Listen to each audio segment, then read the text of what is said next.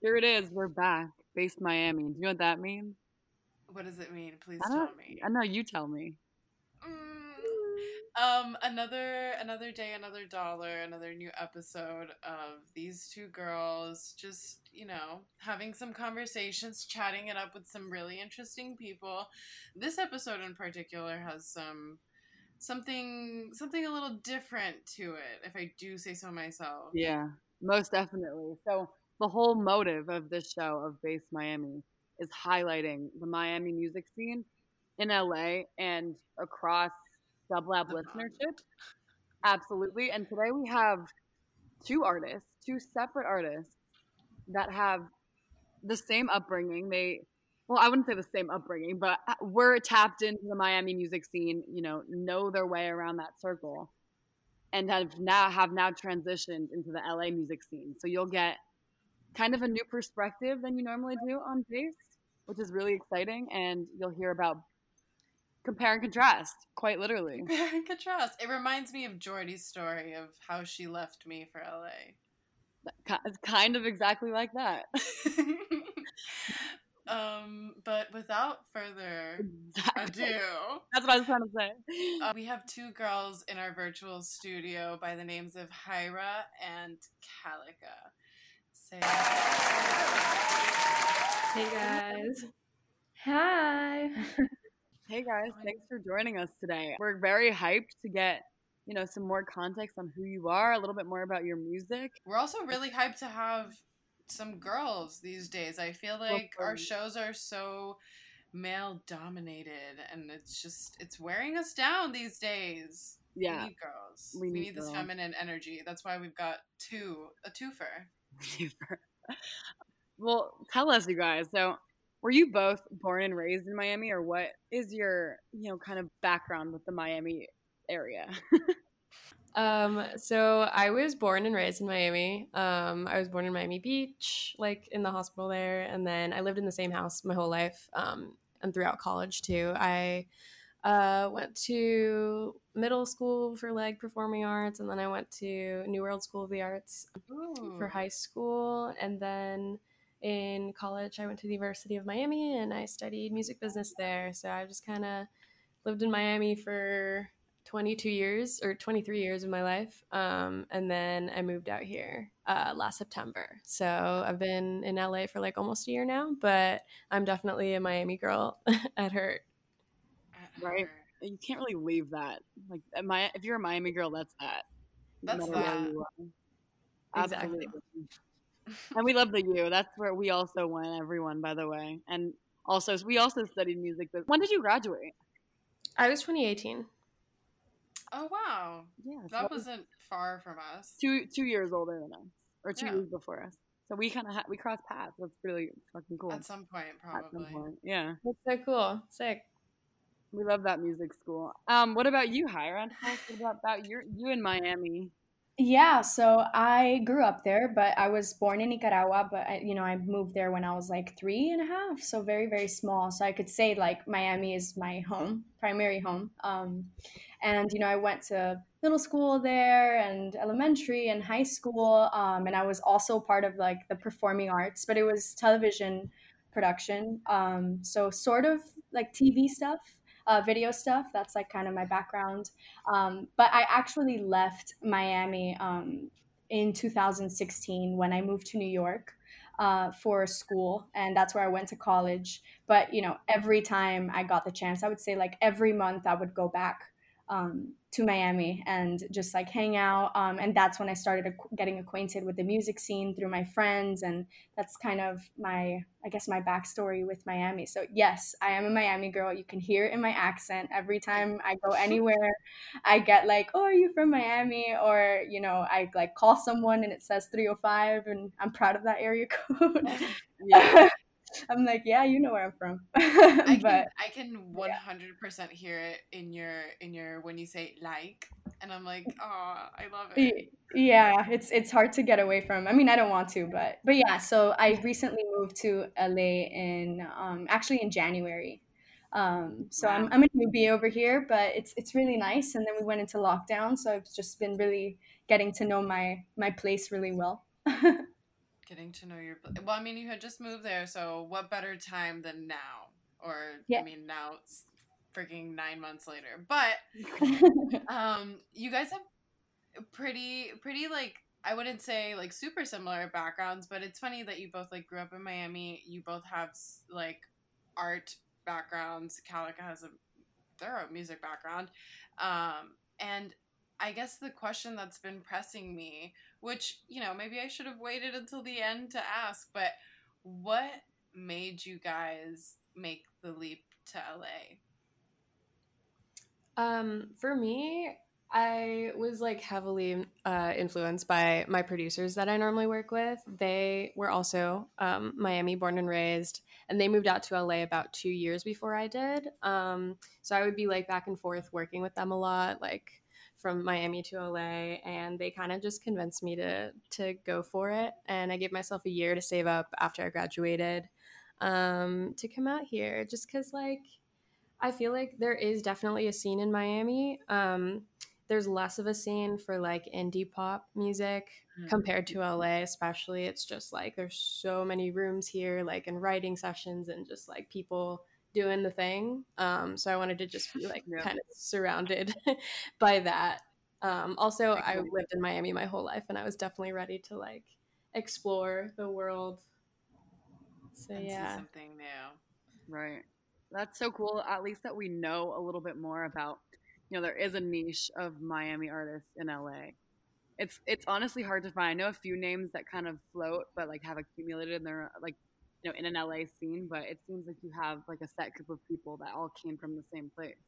Yeah, we have like a solid crew out here of like Miami people, um, which is pretty rare, but like they're they're around. Like and then when when you meet like when you're at a party, obviously not right now, but when I moved here days. before before COVID happened, um, like all the Miami people kind of find each other and like it's kind of cool to meet other people from Miami that like you had no idea like you didn't meet them while you were living there. Um, but yeah, Yeah.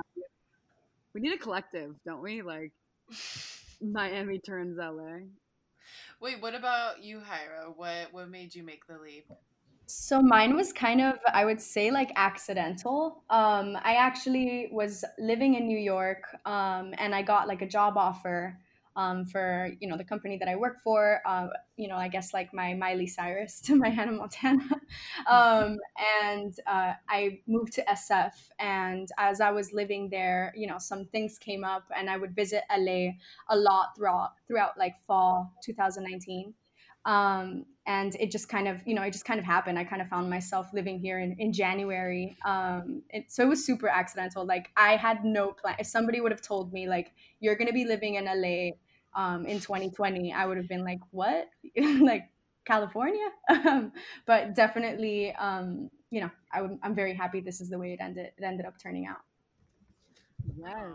I guess that was the next like- question. Like, what has happened since you moved out here? Obviously, the music scene is a, in a really interesting place because progression of live shows isn't really happening. Most things are digital, but you guys are young and, and fresh, so I think the digital space is kind of your your place to thrive anyway.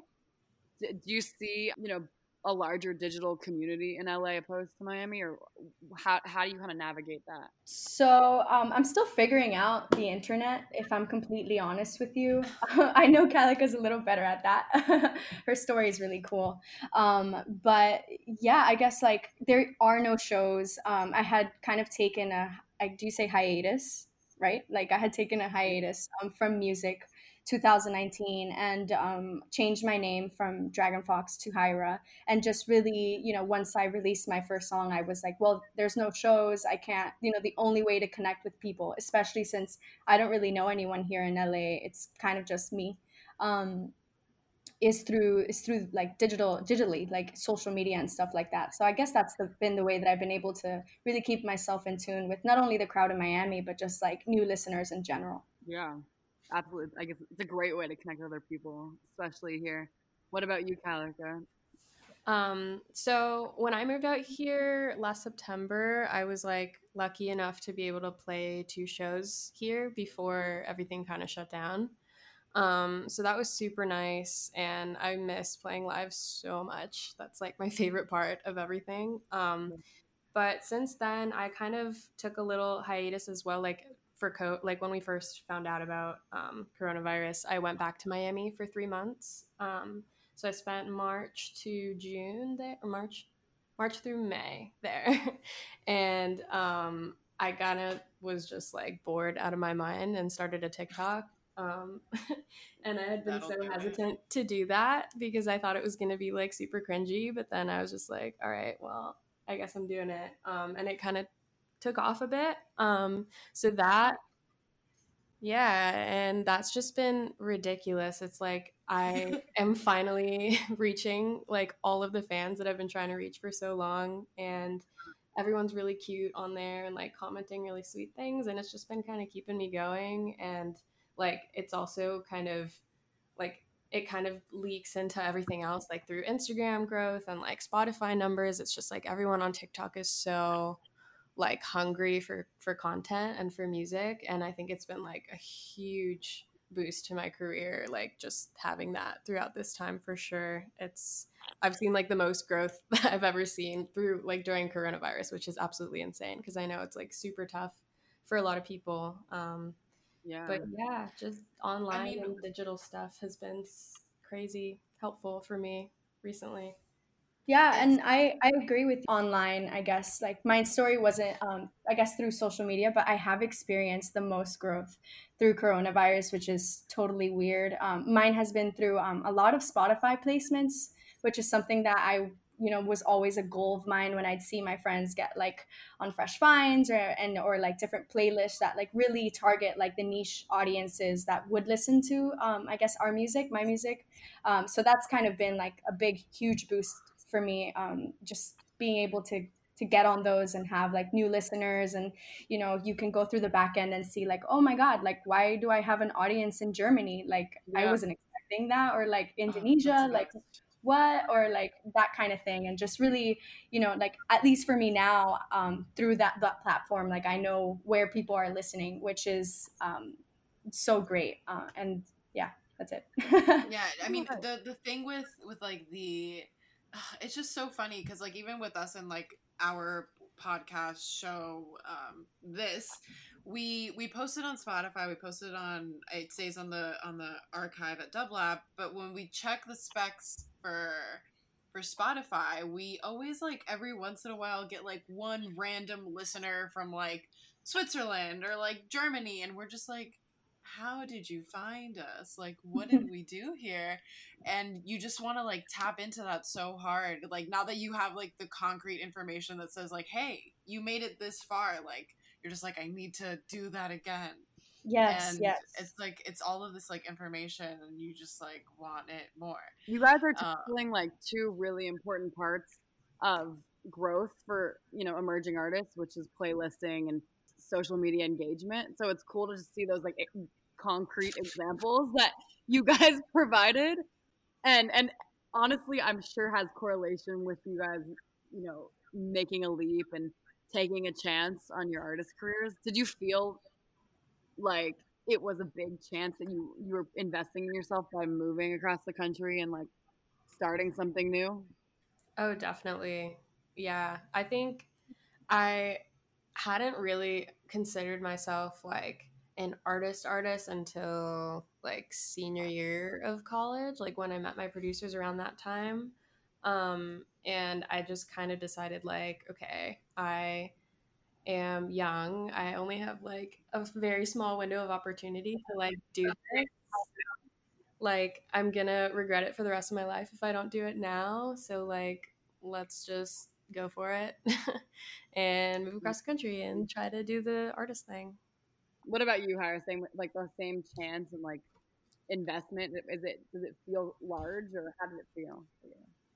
Mine has been like a you know i've kind of saw like um i guess when i first started doing i guess music and really putting myself out there i got really lucky um and it so i felt really empowered by the group of friends that i had actually in miami which is when i started the project um, and they supported me throughout you know all the cities i went through. So their name actually is our camp. They're a really cool collective. I don't know if you've heard of it um, in miami.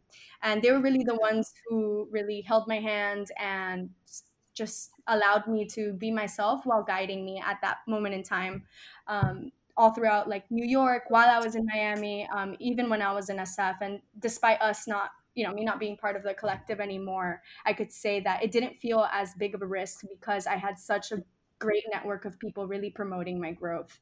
Um, at least now that i guess i'm a little bit, bit more independent where it's really just like myself making the moves and doing everything just you know like editing my own videos like doing the songs writing like all the visual stuff like for the first time like now is the time where i feel very like vulnerable. Does that make sense? Like i'm already in la and this is the place to be but i guess because i see this being a you know a path that's a little bit more concrete than the place that i was in 2018 like now i'm like oh wow like i gotta take this way more serious than you know i originally had in the beginning on. Yeah. Yeah. That's another point that we always talked about with shows like la music scene absolutely there's more people out here trying to do this and grind it. At times could feel more competitive. Like have you guys felt you know more people in your lane like opposed to miami where you kind of stand out as a unique entity? Um yeah, for sure. I feel like it's always a fine line between like super inspiring and like super scary seeing all the people around you succeed.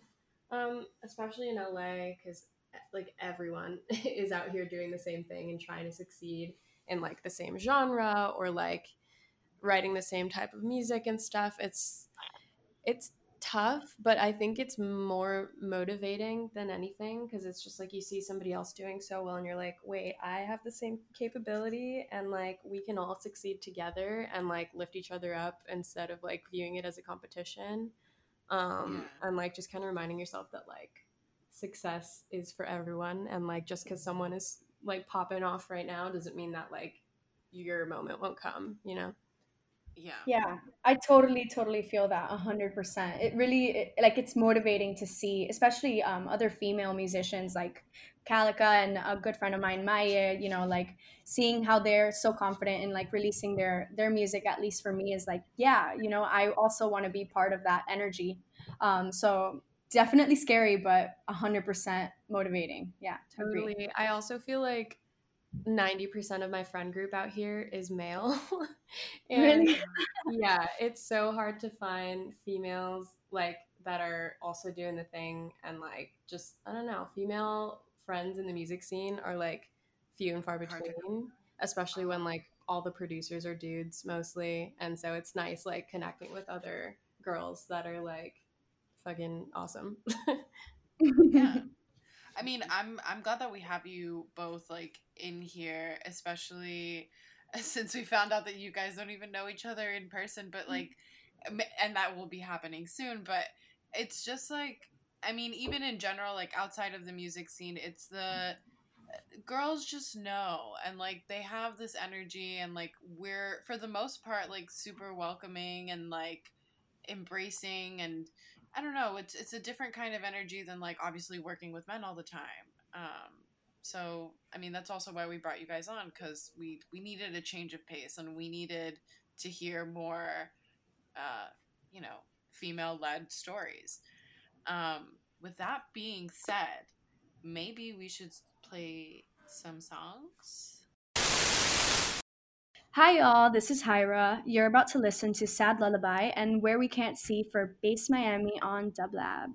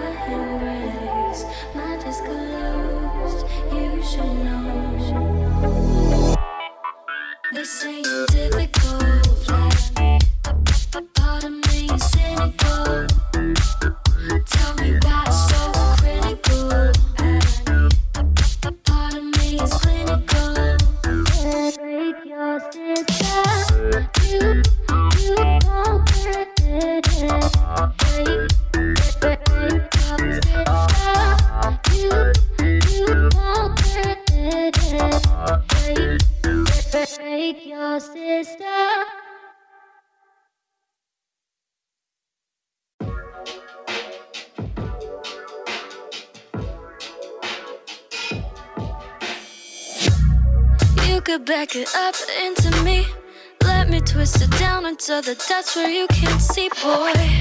Slipping further 10 meters deep. So intoxicated, I'm feeling a little weak. Oh, and I'll be sweet to you. Far from anything cruel. Focus on us two. We could take it slowly. Hold it, hold it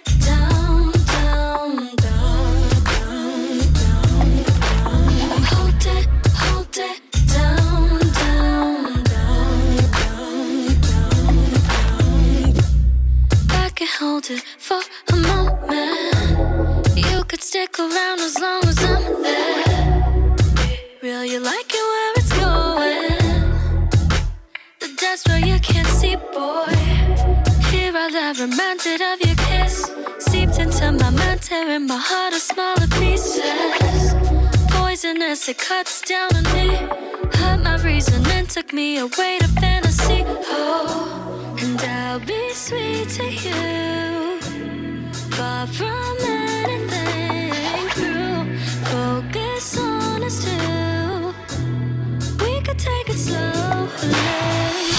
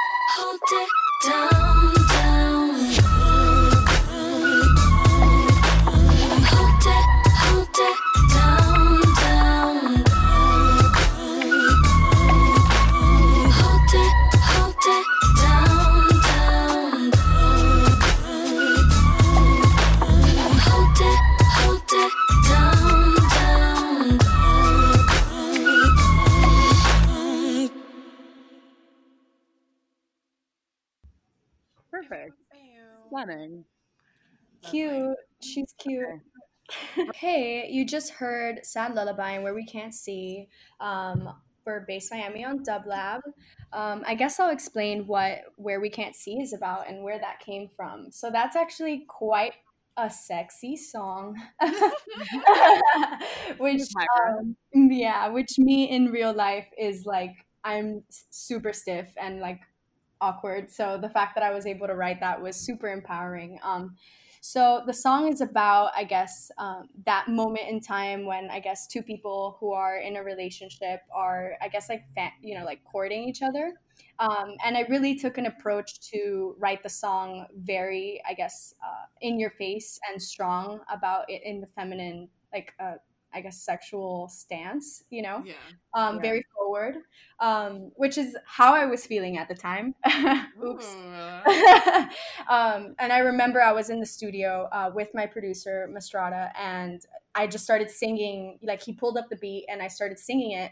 And I wrote, like, the first, I would say, the first verse. And then we put it away for like two months. And I came back to it and I just, like, sparked, I guess, that emotion again. And it, I just finished it in like less, like a couple, I would say, like maybe an hour, which was really cool. um, Sometimes you just have to put it away and like check on it later. I, Yeah. I know the feeling. It's it's one of those things where it's just like you see it for too long or or like it's just not the right time and then you pull it out later and you're just like, okay, I'm ready to kick this ass right here, right now.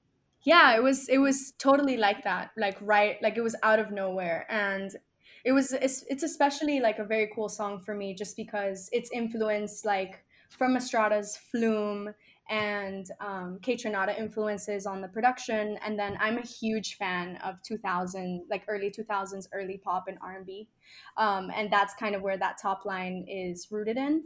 Um, and it just really gave me that like energy to be able to talk about things that I'm usually shy talking about, I would say like in person in real life, like when I'm not being Hyra, if that makes sense. Right. Um, Right. so this song, when I listen to the song, I'm like, wow, like I really did that. I was able to express myself and like not feel weird about it.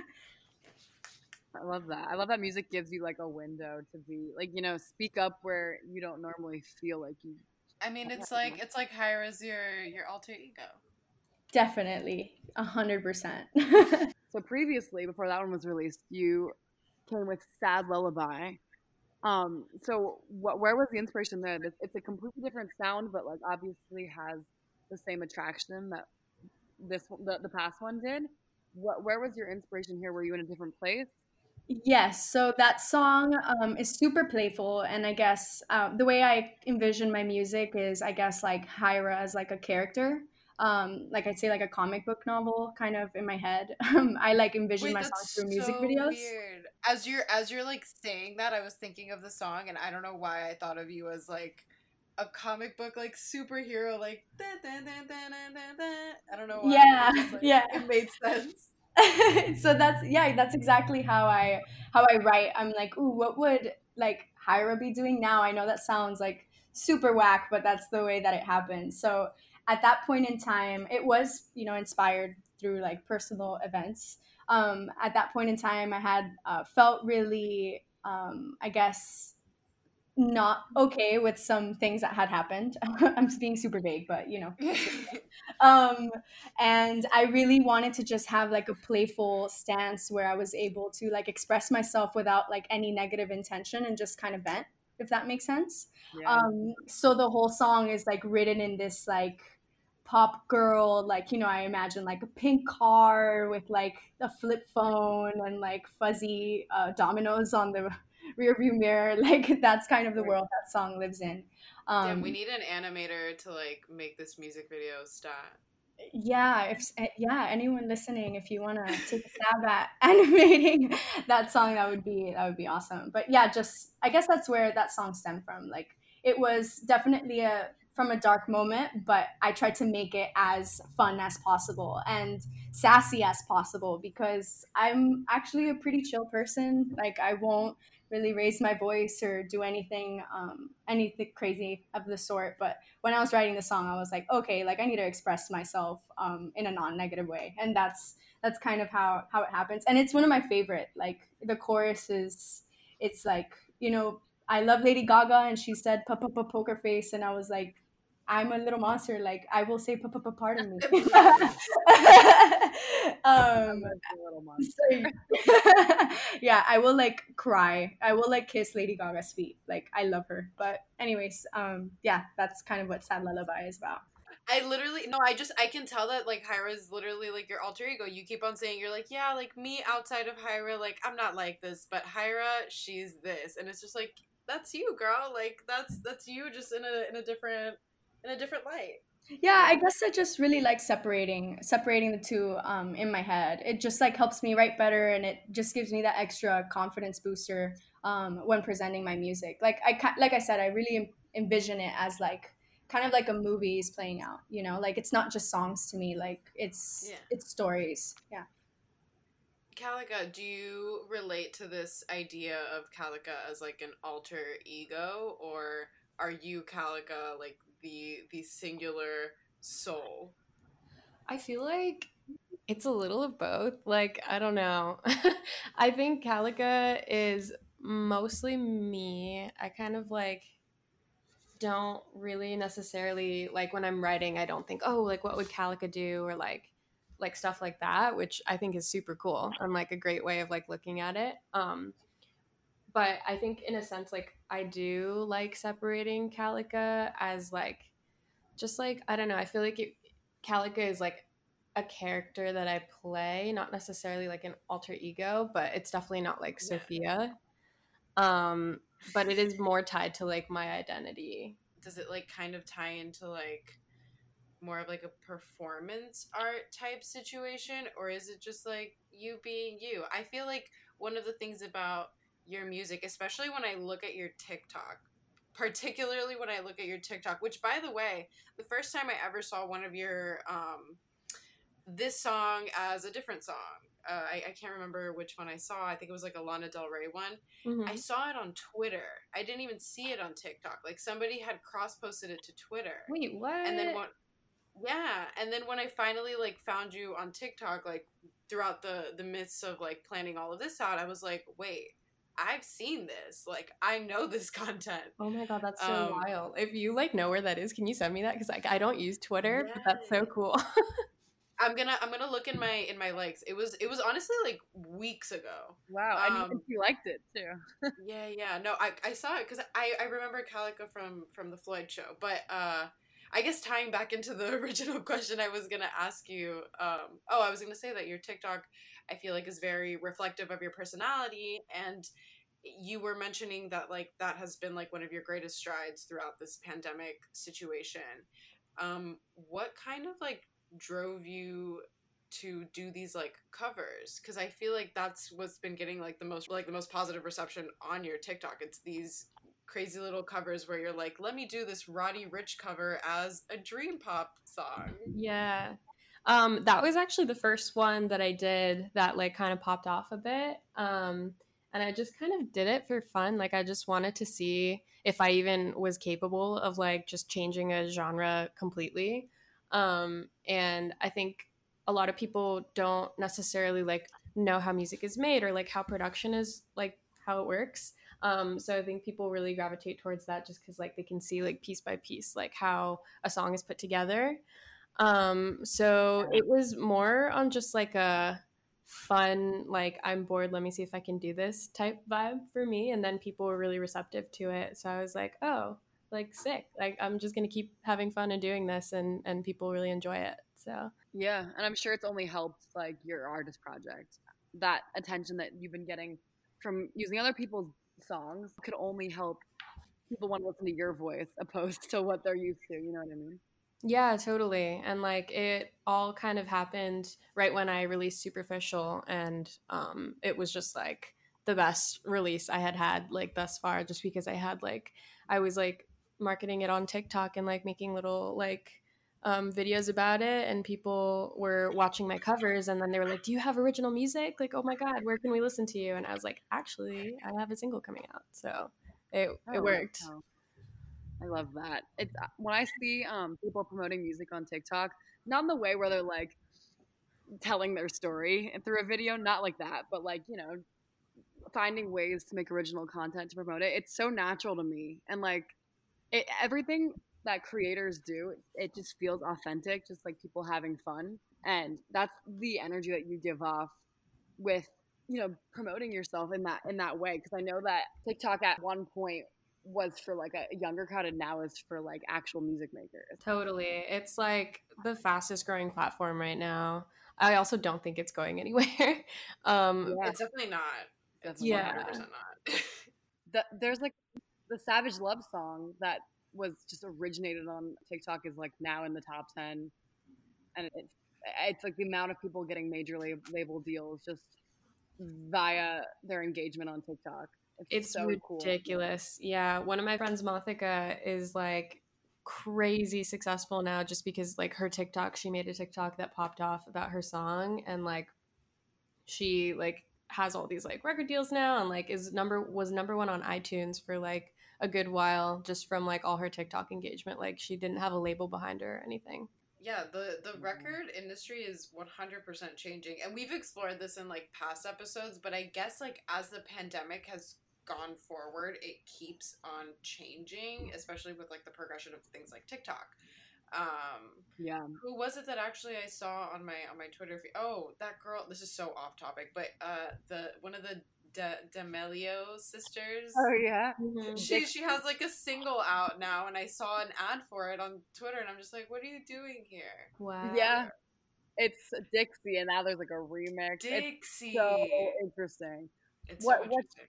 The need for like PR as an artist or the need for press is kind of just why even eh, be pitching the platforms if you can be, you know, promoting yourself. Things are bending. It's really cool to like watch it in action, especially with your success on this platform. But tell us a little bit more about like how you write a song. Let's so TikTok aside, you know, what what is your songwriting process? And Hyra, we'll get to you with that one as well. songwriting usually starts uh just like i'll be playing chords in my room i like produce all my stuff as well um so i have like a little setup and i make all my demos in my room and then like i'll take those to like my producer friends and we'll all like work on them together and like pick sounds and just kind of make them fancier um but yeah i my album that I have out that I like released a million years ago was totally inspired by like a breakup that I had. Um, but recently, like my other singles have been just kind of about like other personal things. I feel like I write definitely from a personal place. Um, like I have to have experienced it to like be inspired to write lyrics. Um, so yeah, I'll just like pick some chords, add some sounds, like make like a pretty full demo that I like, and then take that over to to friends and collaborate on it and stuff. I always say this. I feel like every episode because I'm not an artist, but I'm just like I wish I understood like what goes on in the back of your guys' brain when you're just like, oh, I hear this and I want to put these words to it. It just seems like it comes so like naturally to you guys. What about you, Hyra? Um, for me, it's definitely a mix between personal and, uh, you know, personal storytelling and then just narratives that I feel people should um, get to listen to. Um, I feel, at least for me, a lot of the songs that I love are stories that, you know, I can connect with. And um, I do a lot of reading and I try to get myself as, like, um, you know, I guess up to date with just different people's backgrounds and what they're going through. So, you know, it happened to me um, with a song that I have coming up, um, hopefully uh, this fall, um, that I overheard a, a story that just like really struck with me, and I like stayed thinking about it with like, you know, with like a you know very intense thought for like I don't know like three weeks, and then I heard a beat. Um, and I was like, wow, I think that this this is the moment to share that story, really inspire other people because you know I'm just one person. I don't get to experience everything, you know, but I do think music is like a tool for motivating people and empowering others. So, you know, Yeah. I guess I guess that's like a story curator as well. Um, I know that's super funny, but I love, I Um, love the titles. I'm just like story curator.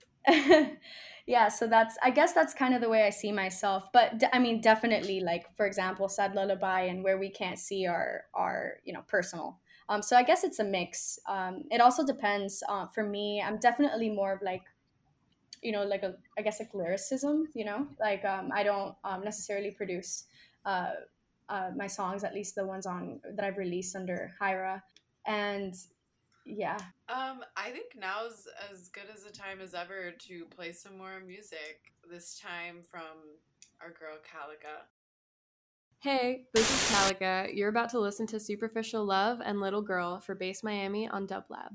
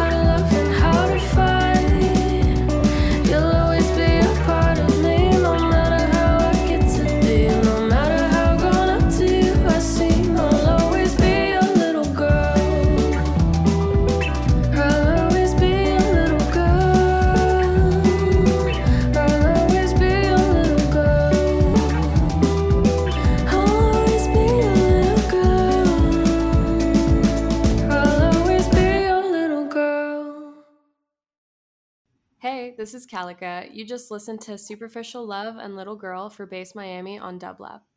I know that Little Girl actually just came out pretty recently. This was your latest track. Yeah. I, I saw the I saw like the the little rollout videos you did on TikTok. I just like got stuck on your TikTok for a second and I was just like, okay, let's base the whole thing off of this. But I love the content that you made and I love the message of the song and for the people who aren't familiar with you or the message of the song, maybe you could share the little story behind it because it's super sweet. Yeah, for sure. Um, so Little Girl is kind of like a super personal song um, that I wrote about my dad because I love him and he's great. and I was like in the midst of moving across the country. I'm also like an only child, so it was like difficult for my parents to like have me move like miles and miles away. Um, and my dad like kind of was taking it pretty hard. Um, so I wanted to like write him a song and kind of just like go through all the nostalgic things that we used to do when I was young. Like we would go to the bay all the time. Um, and he is like a huge gardener. Like he spends hours in our backyard just like doing things and planting flowers and stuff. Um, so I like put that in the song too. And obviously like he like bawled when he heard it. that Um, video I'm, I'm i'm literally like currently almost moved to tears but when i saw the actual video of like his reaction listening to the song i was like this is Yeah. this is too much for my little heart to handle right now it's super sweet and wholesome and i like get choked up about it too if i like talk about it for too long but yeah um i just like wanted to put the song out for him mostly and um also for my mom it's like equally like about her as well. That's touching yeah. How was the the reception for it? Like as something you know we're already a few months into this like digital only world of music and you had your nifty tiktok tool so how do you feel like compared to like your other releases? Like how how was the reception for this track Um, I mean, this one has done like the best by far. I think also because of the TikTok that I made, like with my dad's reaction. Um, it's at like I don't know, 3.5 mil right now or something crazy, and like oh wow he's like loving it and hating it. Like he can't wrap his mind around the fact that like 3.5 million people have seen him cry.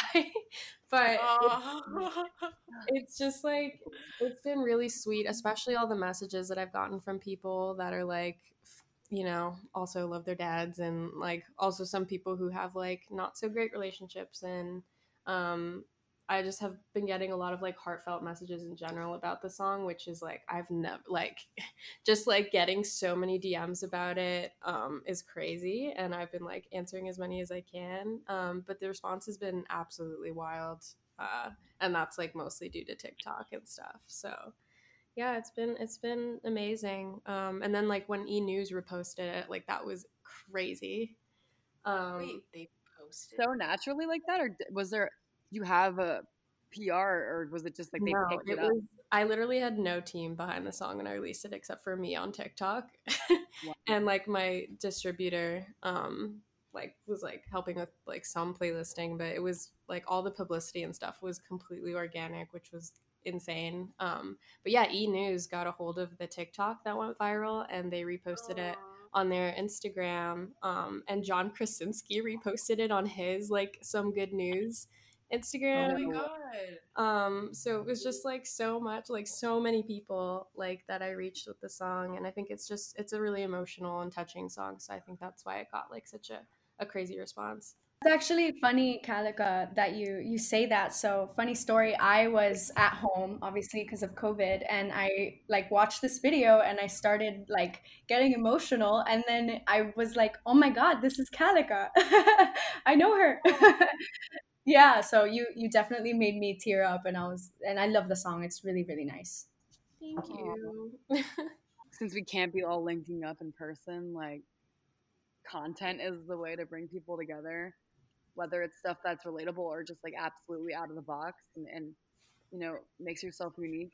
Either way, like storytelling is absolutely essential.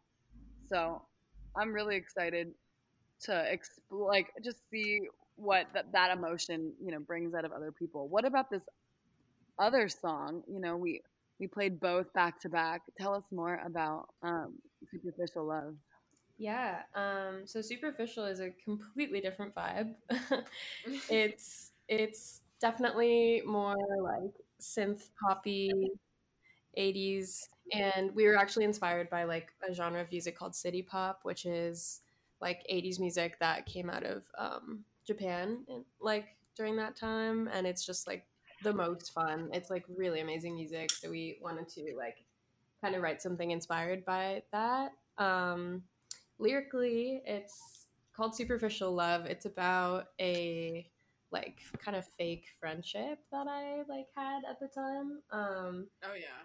that i like wanted to write about because it was like at the forefront of my mind at you know at the time that i wrote it um so it was about like some girl that i knew that i thought was a close friend but then like found out that she was like kind of like talking shit on the side which like hurt a lot but i got a good song out of it um, and I also wrote that with Magdalena Bay, which they're an amazing duo, and they're also from Miami, and they moved to LA. Um, Really? Oh my god, we should have gotten them on the show too. It would have been a treat. yeah, her name is Mika, and then um, Matt is her partner, and they're both awesome people, and their music is sick. Like they make like some crazy synth pop stuff. Um, but yeah, they were like awesome to have on the track with me too. So it was a really fun collaboration. Is this by any chance the same girl that you wrote bitch about? No, no, different girl. Just my- curious. My ex's uh, current girlfriend at that time. So Mm, okay, just curious because uh, on my on on the next episode of my TikTok excursion of your account, I was like, I'm like waiting for you were like posting the full story later, and I'm like, hmm, I wonder what the full story Uh, is. yeah, I still have to post that. That was like that was like my album drama from like three years ago. Which now all of that is like totally fine and on my on good terms with my ex, but at the time I was not. I Katarina, I love that you like did this deep dive. That's so sick. I, you know that I get like stuck in like trances. I, I just get stuck sometimes, and that's my problem with TikTok specifically, and that's why I do not visit the application as much as I should. yeah, you Yeah. can like get in like a four hour hole and like not even It's realize. it's painful. I literally love the dances though, and it's like a really like unique way to visualize music. Like dancing has always been like a really, you know, essential part of upbeat songs, but now it just seems like they go hand in hand. Like there's no upbeat song without a dance. You know what I mean? Yeah, for sure. It's, uh, there's just so many new ways to put music in people's palettes, which that's like a you know point one of marketing, but it's it's just cool to see it all happen unfold this way. Um, okay, I have a question for like both of you guys. You know, beside promoting on, social media and playlisting, are you guys working with other names or doing producing on the side? I know both of you have some type of ear for that. What is you know other ways that you're partaking in music right now?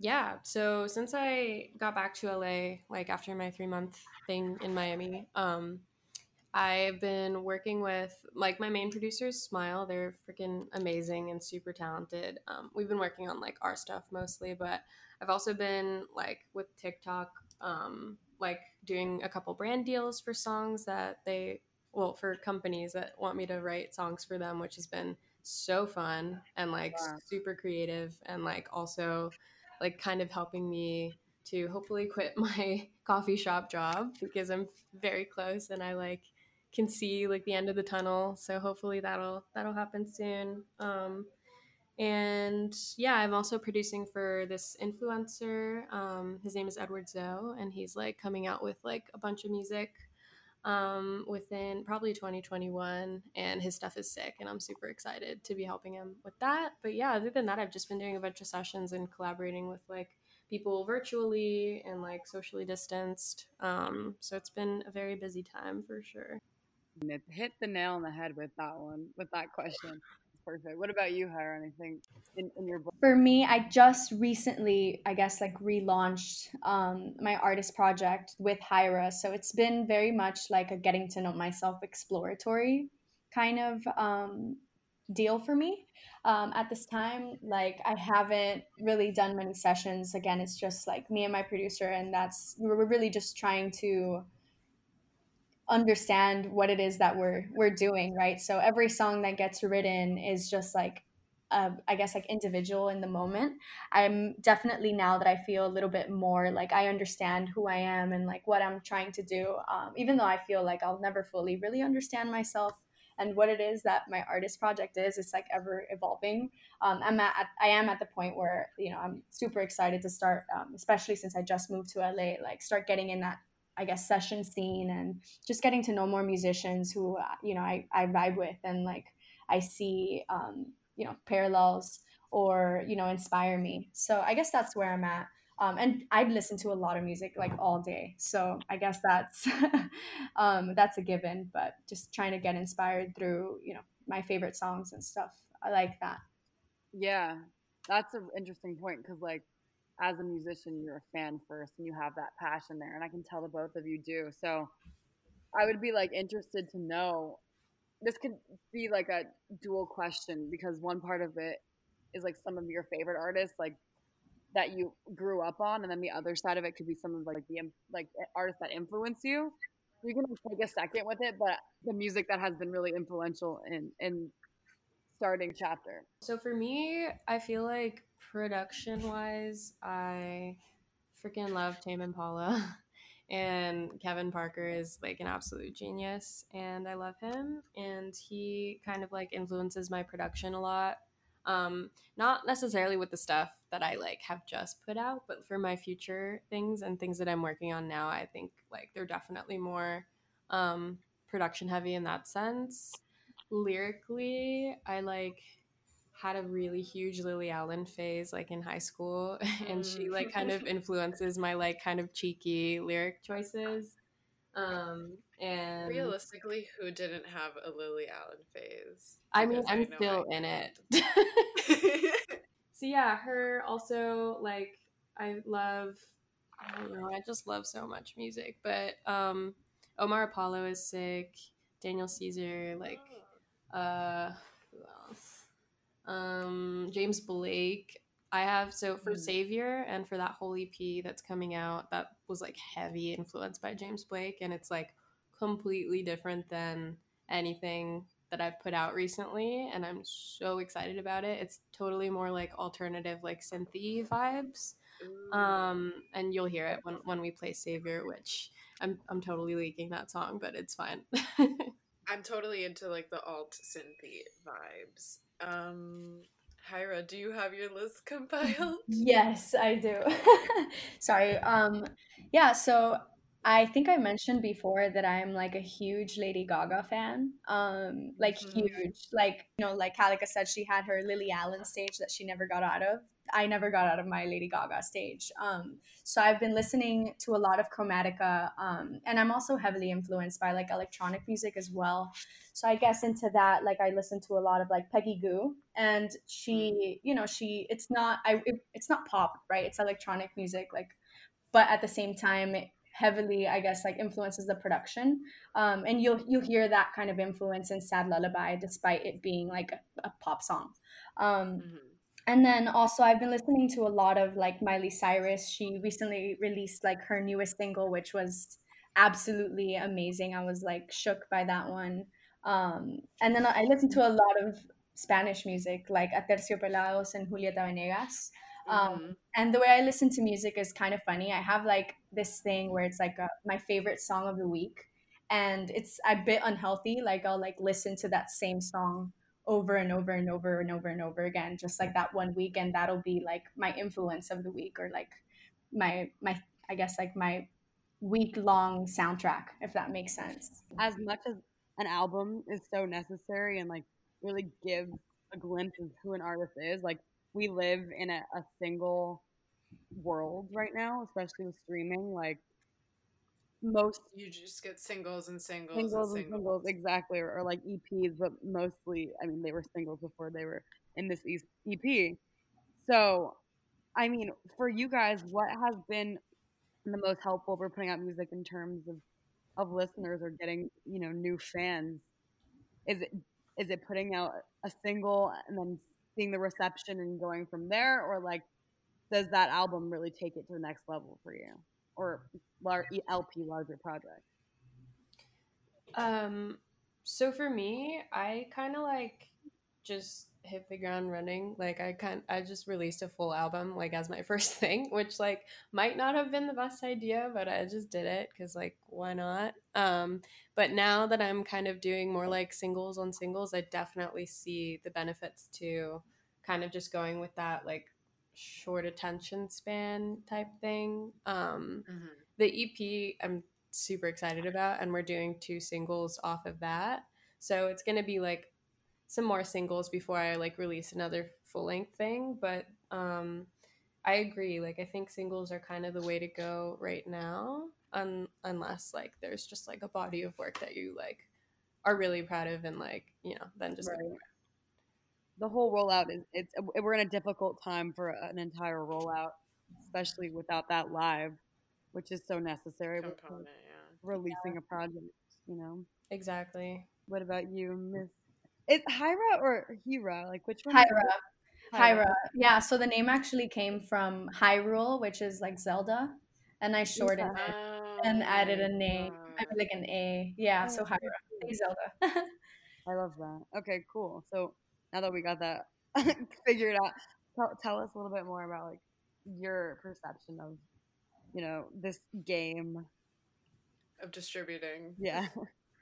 Yeah, so I've you know, I've just kind of been riding the wave like um since like I said I recently restarted um my artist project with you know renaming rebranding I would I guess like with Hyra. I used to be called Dragon Fox you know back in 2018 when I first um started releasing music. Um I really didn't know I guess the correct way quote unquote of like how to release music. So I just kind of was putting out what I was feeling. So I have like a whole like you know a couple songs and like a eight track like experimental EP, but with under that name. But at least now with Hyra, like it's it's just been like you know I make that song and I'm like you know I really feel like people should listen to this one song that I made right now, and that's kind of where I've been going. I have been considering like you know I, I eventually want to release like a larger more cohesive piece of work where people can really hear like i guess like i've been mentioning like stories a lot but where they can hear like one train of thought really like panned out over a number of tracks um, but i don't necessarily feel like i'm there yet and um, you know i really i want to really find i feel like if i do do that um, anytime soon soon i need like a, a really impactful story that i want to like tell you know? Um, i just don't like want to release and i'm sure like Kalika agrees with this. It's like you know an idea that you feel really strongly about.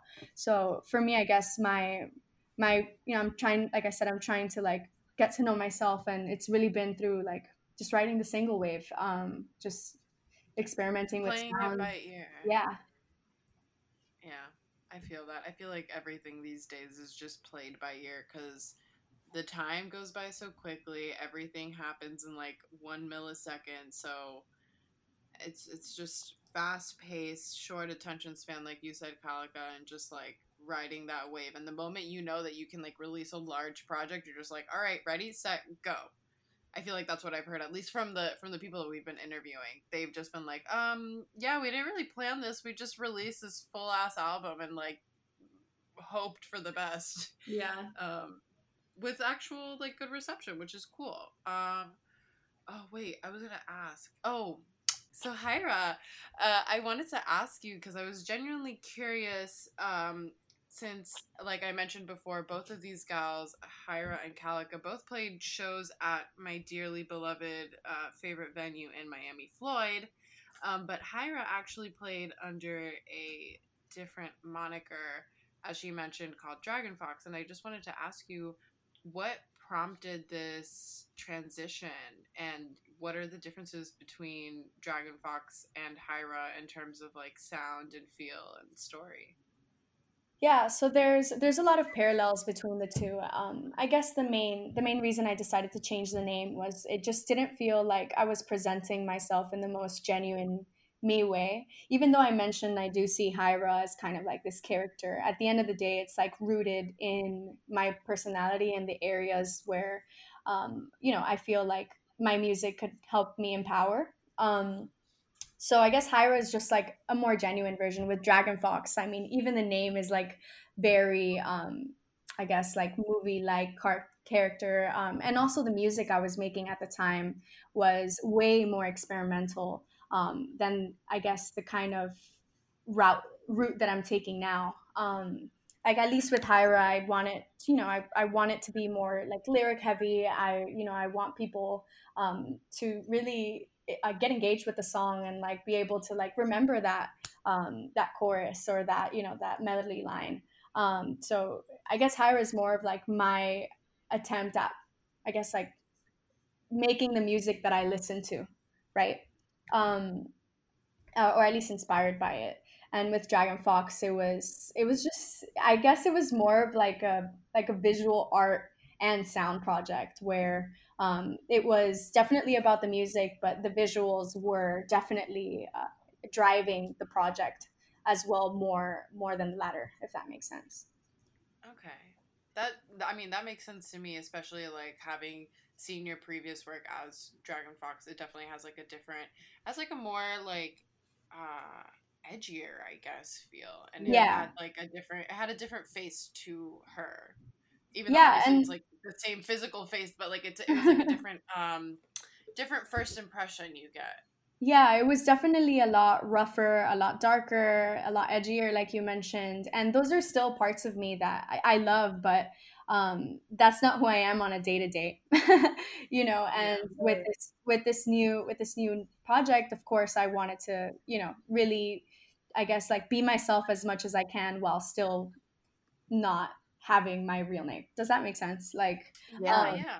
yeah so it's more genuine but it's still character in my head but it's definitely more more genuine and more me like it's the closest the closest i feel comfortable to having like you know people that i don't know listening to my stories does that make sense Yeah, that makes a lot of sense. Yeah. Hyra feels like you know easier to portray since it is you, and you're able to like produce more. So it it Mhm. just feels authentic. I I really do appreciate that, as well as the fact that you mentioned you know keeping things you you like those melodies or those hooks um that you felt that Hyra provides more so. So, what do we think about maybe playing a little bit of that unreleased track that we mentioned earlier? Oh yeah. Yeah, yeah, of course. So with Thunder, which is the song that we're about to hear, um, I would say, uh, and the reason why I wanted to play it was because I consider this kind of like the transitional song between, I would say, like what I guess the Miami crowd kind of knows me as, which is like Dragon Fox, if they, you know, if they've heard of me, and Hyra, which is really the name I've like taken now. Um, I think it's a blend of my electronic and more darker sounds with the Definitely. pop stuff um, that I really enjoy listening to and um, that I'm putting at the forefront of my artist project right now. Um, so I guess that's why that's a really fun one. I don't have a set date of when I'm gonna release it. Um, but yeah, this is a song that I uh, I guess was written and was made um, actually last. I guess I would say like maybe like at this time last year. I was already like not really active and like making I would say like thinking about releasing music under Dragon Fox, but once once this song um, got written and got made, I was like, wow, like I it really took it ignited me to like take a step back and really reconsider like who I was Like, and what I I Dragon. Fox? Yeah, yeah. So um so yeah, and even the like lyrically the song is about like you know like overcoming like your own personal struggle and like um I hope you guys are able to like uh hear uh I guess like the lyrics so maybe you can get get a little a little bit of that but will but yeah it's, I mean, I definitely that. when I heard it, I heard the uh that that Dragon Fox, the the Miami vibe. It was like a little groovier. It, it's like more. I don't know. When I hear like something like a Miami quote unquote track, obviously like the first thing you go to is like electronic, something you can Mhm. dance to, something you can like vibe to. Um, and I think this one, this is it. yeah this one I, this one's really special to me it really like i guess it kind of like really blends like um you know all all the areas of music that like i'm interested in into like one song right um Yeah, really can really cool yeah all of your influence you mentioned earlier. I feel like this is the one that kind of reflects it the most, but Mhm. you know, adds your own twist to it. So yeah I'm excited to see where this one goes, but also excited to give the listeners a little chance to hear about this one. So hey this is hyra you're about to listen to thunder for base miami on dublab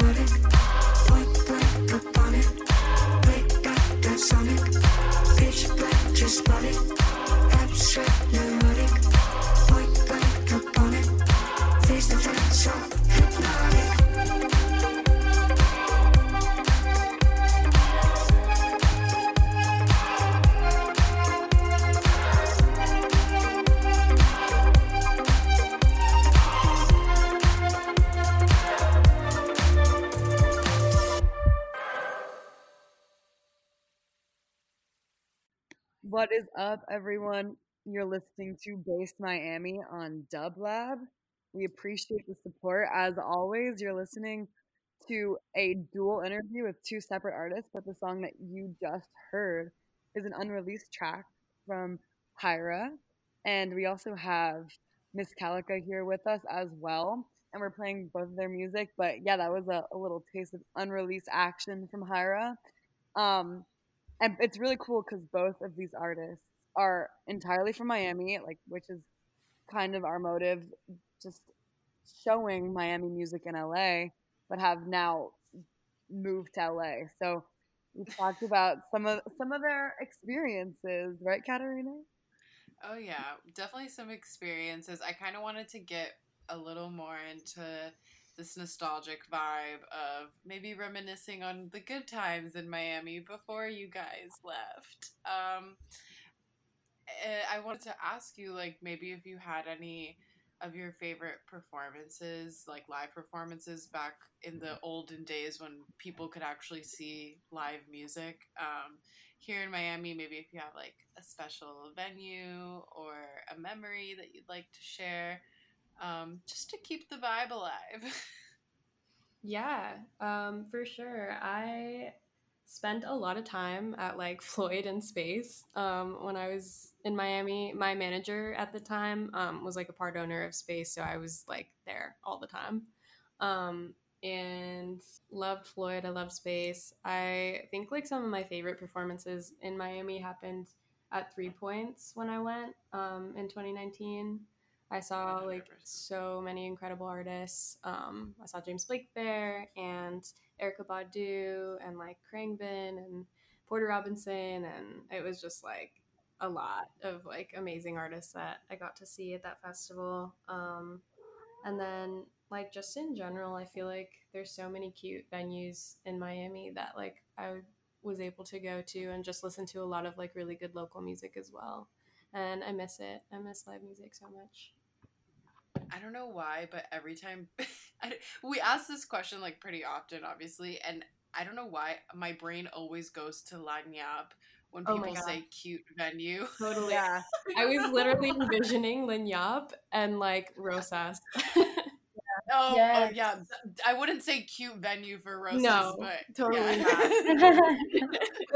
Rap was like such a big um scene for like the Frost kids. I don't know if was that during your era too Oh, at yeah. UM. it would be like all Frost people that I would go there to see. well, because of the jazz, of course. yeah. What about Uh, the LA venues though? Like, and what do you think the difference are between like a, you know, a, the same size LA venue to Miami venue? Um, honestly, I feel like I haven't been able to explore that many. Um, I played two shows in like some similar venues in LA. Um, and it was it was a similar vibe, honestly. I feel like everyone here is super receptive to live music and like most people in the audience at least here are also musicians, which I think is a big difference from Miami. Like it was just a lot of like party people and like people who like enjoy like the scene whereas here like at shows it's mostly musicians and like other people in the industry in the audience as well Yeah, that's a good point. Definitely. I've definitely noticed that. And it's it's, it's from a different standpoint, you know. And Yeah. those are people that you can always end up working with, 100%. What about you, Hyra, in terms of venues and, and shows and, and both? So it's funny that you asked that question, and um, after hearing Kalika's response, so uh, the I, I would say that the first people or like venue that really gave me a chance um, to showcase my music to the Miami scene, and I would say that opened the door uh, for me was Floyd um, uh, via the Three Points Open House. Um, back in 2018, I remember that summer I like got the e- I like you had to like submit your song and like a little like explanation of like who you were um, and they you know curated i guess uh, these different artists to showcase like independent artists to showcase like who they were in the scene and i remember getting that email and kind of freaking out over it because i had never performed like live especially my music um, so floyd definitely is that spot in my heart for just like the first people who were like kind of believed in me you know um, and uh, f- apart from there, like uh, I remember performing at the Love Below at Las Rosas. We actually we had um, Pazmal and Berraca from the Love Below on our show a couple of weeks back. So That's awesome. and and we saw we saw we saw you did a little collab as Dragon Fox with them. So it's Yeah. it's always nice to see like the community like connect in those ways. I'm like, oh, you know them or what have you. But I think one of the also really um, things to note, I guess, is one in this house we are three point stands all the way. Um, Yeah. it was actually David who brought us to you, Hyra. Um, That's He was the one who was like, "Oh yeah, she was Dragon Fox, but now she's Hyra. You should check her out." And I was like, "Okay, sending the DM right now." Um, but yeah, he's he's definitely someone who's influenced the Miami scene and like given countless and countless like opportunities to so many people down here. Um, and I, honestly like inspires me to like even do this show but um yeah it's it's it's all about the community down here and even though i'm sad to know that you guys are not here it's nice to know that we have some lovely talent representing on the other side of the country Yeah, for sure. I mean, I feel like the Miami community, like the musicians, are like all very connected and supportive of each other.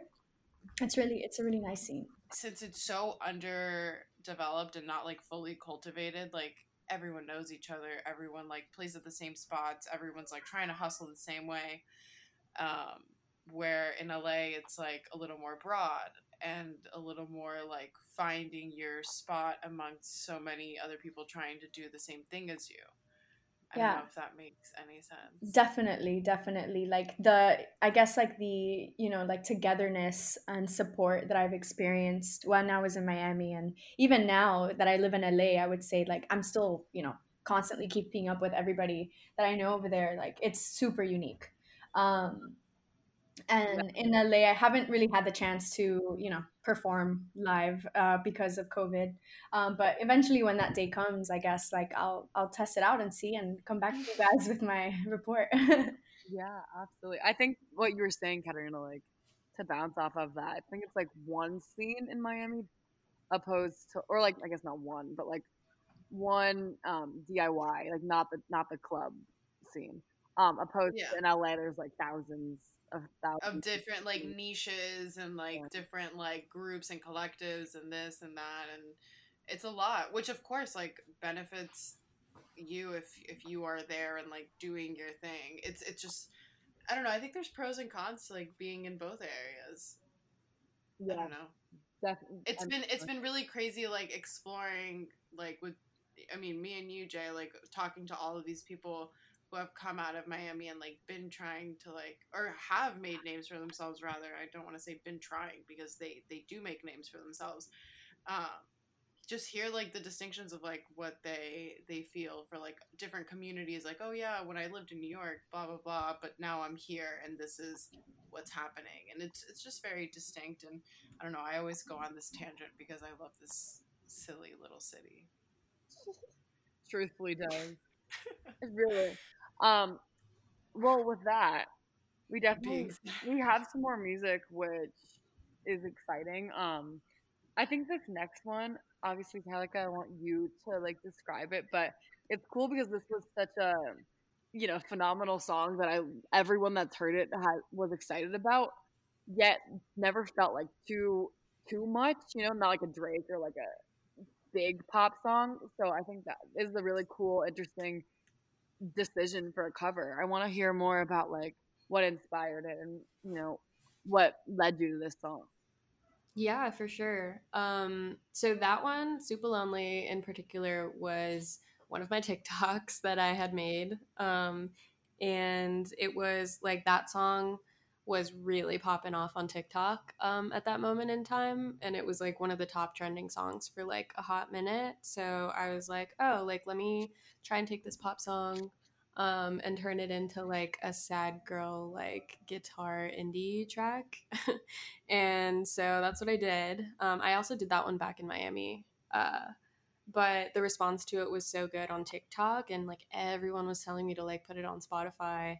So I was just like, you know what? Yeah, sure. Here you go. So I put like it's like a short cover too. I feel like it's only like a minute or two long on Spotify, but um yeah, that one was kind of a silent release also. I didn't really post about it or like advertise it. I just kind of put it up there for like the TikTok people and then it actually started like getting some plays and like playlisted on Spotify too, like aside from TikTok. So that was that was pretty cool to see. Wow, that is crazy. It's like an extension of your personality and also like you know using what's exciting at the time. It's got like millions of plays right now. It's like Gus Dapperton and Benee. Um, but it's like a whole like different only- vibe. It's like sounds nothing like my cover of it. Um, That's the best cover though, is like making it your own because that's you know, you know that one on TikTok right now. It's like that Chris Brown Drake song, but like it sounds complete like a whole new different song. Do you know what I'm talking about? I haven't I think. I, it's no guidance. Actually, I know the name of it, but it's like a completely different song. So like that song is having a resurgence because of the cover. Yeah. Um. So we want, let's play that one, and then we'll come back for the for the last. Hey, this is Kalika. You're about to listen to my cover of Super Lonely for Bass Miami on Dublab.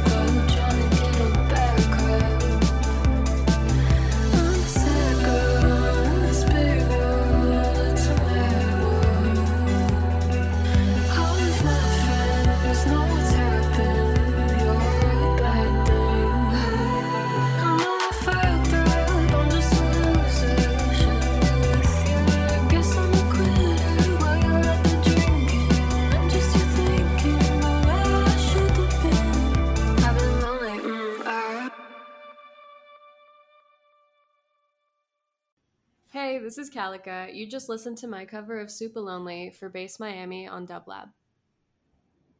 Amazing. That was so sweet. Yeah. I, I there's just something about that intro that just warmed my heart. Yeah. Um, hey guys, you're listening to the last bit of Base Miami on Dublab uh, with our two lovely, lovely guests, Hyra and Kalika. If you don't know about our show and you're getting here at the last minute, first of all, shame on you, and second of all, um, we basically highlight Miami artists and we try to bring them to the attention of all the people of the Dublab community and beyond.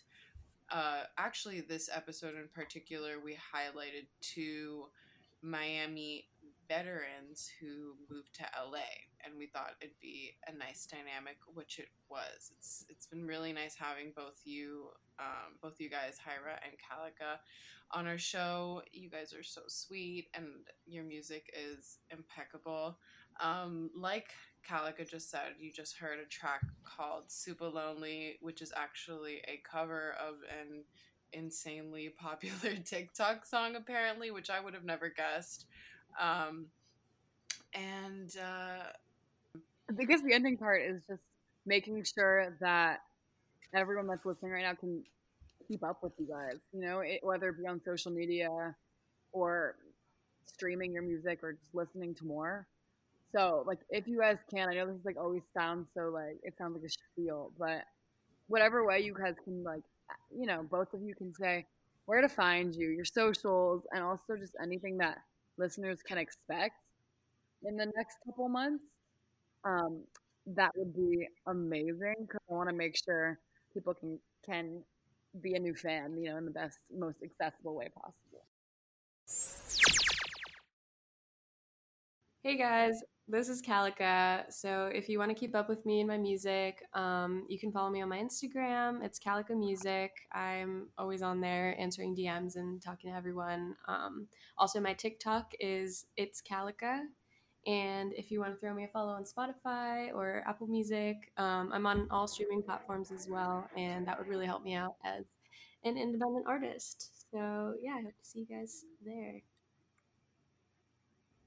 Support your independent artists that you love so much. what about you, Hyra? Where can we where can we hear you? So you can actually, um, you know, stay connected with me on all socials like Twitter, Instagram, Facebook, um, and TikTok um, through at she is Hyra. Um, so that's the one username for all the accounts. Made it super easy for everybody. Um, and yeah, if you want to support, you know, follow on Spotify, um, Apple Music. I have a SoundCloud as well, um, where sometimes, you know, I've been planning on putting stuff that maybe isn't going to get like I guess like mixed and mastered, but just little ideas that I have that I want to share with you guys. So yeah, she is Hyra on all platforms and then Hyra on Spotify and you know, like follow. I'll hit you guys up like back. Um, are you guys? This is like your first interview, or it doesn't seem like it. Have you guys like done interviews before? I've done a couple like podcast interviews and stuff. Oh, amazing. Um, so you've you've done this before. yeah, not for me. That's why I keep stuttering. Sorry. Okay, trust me. It's it's it's one of those things that either you're like naturally super good at or you sound like or you like work it out as you go, which is kind of what happened to me when I first started going on the radio. But like honestly, it's never as bad as you think it is in your head. I I 100% guarantee it. Like you're going to listen back and maybe you might be like, "Oh no," but then the person sitting next to you is going to be like, "What do you mean? That sounds great." I mean, I'm cool with it. This is this is how I am in real life. Stutter- haven't stuttered once. Like I really haven't clocked that. Yeah, you you keep on saying stutter, but like I don't hear the stutter. Exactly. or maybe it's because I talk in phrases. I guess that's what I meant. Like I don't finish a complete thought. I'll just like stop. You're doing Well, great. You go on the You're doing great. You're doing Thanks, great, everybody. you guys are so. Um. Okay, so we got the plug. So before we leave everyone on this lovely Monday evening, Kalika has also decided to bless us with some unreleased track, an unreleased track by the name of Savior, which will be released sometime very soon. She says. October, right?